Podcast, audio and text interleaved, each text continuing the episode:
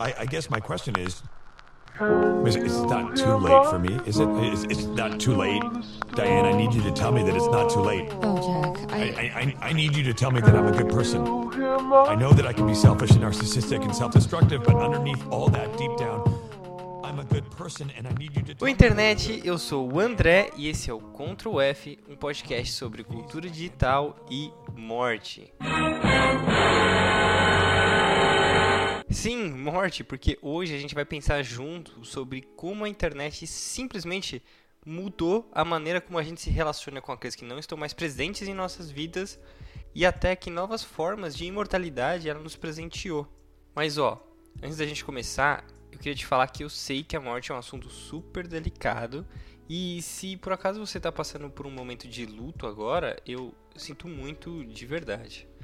Eu também acho melhor você não ouvir esse podcast, porque a discussão que eu trouxe hoje é mais sobre o que a morte representa no mundo digital do que como lidar com o sentimento de vazio que você provavelmente está sentindo no momento de luto, tá bom?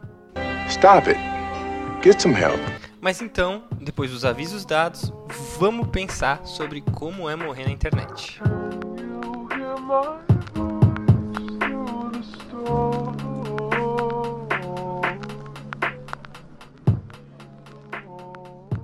Primeiro, eu queria olhar para como as redes sociais tentam simular o ritual que envolve a morte e como que as pessoas lidam com isso. Porque sim, cara, existem duas formas que a maioria das redes sociais permite as pessoas lidarem com contas de pessoas próximas que faleceram. Na grande maioria das vezes, as redes sociais como o Twitter, o YouTube, o Reddit e o Snap, se você for um membro da família e conseguir organizar toda a documentação necessária que comprova a morte de um usuário, você pode pedir para a plataforma deletar essa conta para sempre. É, só que no Facebook e no Instagram existe uma feature bem interessante que permite que você crie uma conta memorial, que significa que a conta fica inativa, mas visível para que as pessoas possam prestar suas condolências de forma pública. Em nenhum dos casos é possível acessar a conta depois de confirmado o falecimento do usuário, tá? Mas por que, eu estou falando disso? Porque recentemente um conhecido meu fez um textão lá no Facebook falando sobre um amigo que tinha falecido. Isso fez eu me questionar bastante sobre algumas coisas, como o que eu gostaria que fosse feito com o meu perfil nas redes sociais e até por que, que as pessoas fazem isso, né? Por que, que elas publicam textões em homenagem a alguém que já não pode mais ler essas mensagens? É, realmente. Bom, respondendo sobre a primeira pergunta, é difícil de decidir, né? Será que eu deveria apagar parte da minha existência como se ela nunca tivesse existido? Como se todas as relações, conversas, fotos, vídeos e experiências que eu compartilhei só na internet valessem só enquanto eu estive vivo? Ou será que eu deveria deixar esse perfil para as pessoas se lembrarem de vez em quando de mim numa rede social que provavelmente não vai existir daqui a 20 anos? Ah, beleza. Eu sei que no final das contas, essa decisão é meio idiota porque eu não vou participar dela, né? Muito menos controlá-la. Afinal, o luto é pros vivos e não pros mortos. Mas já que o mundo virtual permite que eu faça isso, eu acho que eu prefiro desaparecer mesmo e ser uma memória vaga na vida de poucas pessoas do que uma imagem triste em um ambiente digital totalmente fora de contexto e não projetado para lidar com o sentimento que as pessoas têm em relação a mim. Sem falar que eu não gostaria que as minhas últimas palavras ditas fossem algo como up. Mas, cara, a sua resposta pode ser diferente da minha, tá? Porque depende de como você enxerga o seu eu digital e como você gostaria que as pessoas se relacionassem com a sua imagem após sua morte. Não temos nada pra perder, não, cara. A vida já tirou tudo que eu tinha que perder já. Chegou tarde. Beleza, lógico que até agora eu tô falando de casos de pessoas que não são famosas, né? Porque quando você é famoso, as coisas são um pouquinho diferentes. Não só porque o número de pessoas que se mobilizam em sua homenagem é muito maior, mas também a reação dessas pessoas é muito mais intensa. Pegando o caso recente aqui da triste morte do Kobe Bryant, junto com a sua filha e outras sete pessoas que estavam no helicóptero com eles, quem acompanhou as hashtags lá no Twitter e as homenagens no Instagram viu que nem num momento tão sensível como esse, algumas pessoas são capazes de não tretar. Porque, para quem não sabe, após o falecimento do Kobe, alguns críticos dele lembraram sobre uma acusação de abuso sexual com uma garota de 19 anos lá nos Estados Unidos. E aí, os fãs do atleta ficaram malucos e começou o maior quebra-pau no Twitter. E assim, cara, eu até entendo a crítica é, no sentido de. A morte, por mais trágica que seja, não redime necessariamente a vítima.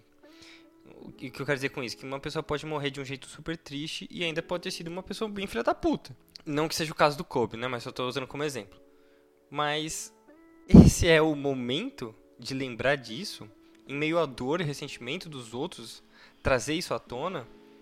E é por isso que eu também entendo a indignação da galera de ver gente questionando ou criticando a imagem de alguém que você gosta muito num momento como esse. Só que o problema é que desse conflito surge uma treta fodida, cara.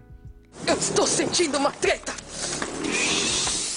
Isso, somado a centenas de homenagens completamente vazias de famosos que nem conheciam o cara ou estavam nem aí pra ele na real, fizeram da internet, o de espaço que era para ser uma homenagem ao, ao Kobe, tudo menos um lugar capaz de, de fazer pelo menos um minuto de silêncio. Vocês são um bando de filha da puta! São tudo igual a ele!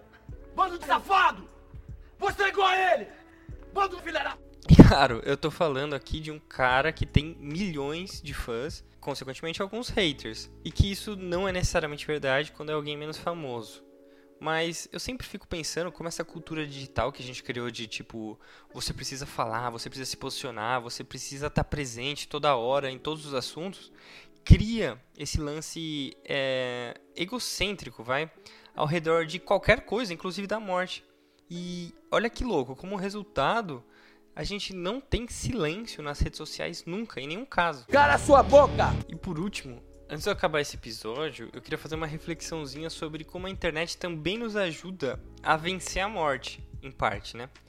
Porque, na minha opinião, a imortalidade ela é inatingível, né? No sentido de que todo mundo morre, né? Ninguém pode atingir a imortalidade. Mas, ao mesmo tempo, a imortalidade é meio inevitável, porque a gente vive depois da morte de várias outras formas, como por exemplo, na lembrança das pessoas que a gente ama, naquilo que a gente construiu em vida e também nos ensinamentos que passamos. E a internet, ela potencializou todas essas formas de imortalidade. Porque a internet, ao permitir que a gente se conecte com pessoas do mundo todo de forma rápida e eficiente, ela possibilitou que a gente desenvolva a memória juntos. Um exemplo aqui é o Secret Santa do Reddit, onde desconhecidos se presenteiam no Natal e marcam a vida uns dos outros para sempre, sabe? Tipo, fazem memória juntos. Ah, que lindo, cara! Além disso, a internet também permite que mais artistas criem e impactem mais pessoas com suas obras. Como, por exemplo, nesse podcast que ele pode continuar existindo mesmo depois da minha morte e pode continuar atingindo mais e mais pessoas. E por último, a, internet também possibilita que pensamentos, é, sabedorias, visões de mundo é, sejam transmitidos para sempre, por, como por exemplo um tweet que pode atingir e marcar alguém que vai passar essa mensagem para outra pessoa, que vai passar para outra e para outra e assim por diante. E aí parte de mim que existiu resistiria à morte através desse, dessa transmissão desse conhecimento. E aí, quando eu penso em tudo isso, é engraçado porque é quando eu me toco em como a internet ela transforma as nossas vidas e as nossas mortes também muito mais do que parece, e muito mais do que um perfil memorial jamais pode representar. Mãe, eu sou famoso, mãe! Se você curtiu essa viagem, me segue lá no Spotify ou no Twitter, como podcast Ctrl F, e me conta o que você achou desse episódio. A musiquinha no fundo é do Beowulf, o link pro perfil dele tá aqui na descrição. Se você quiser ouvir a música completa é só clicar no link. E é isso, até semana que vem. Tchau, tchau.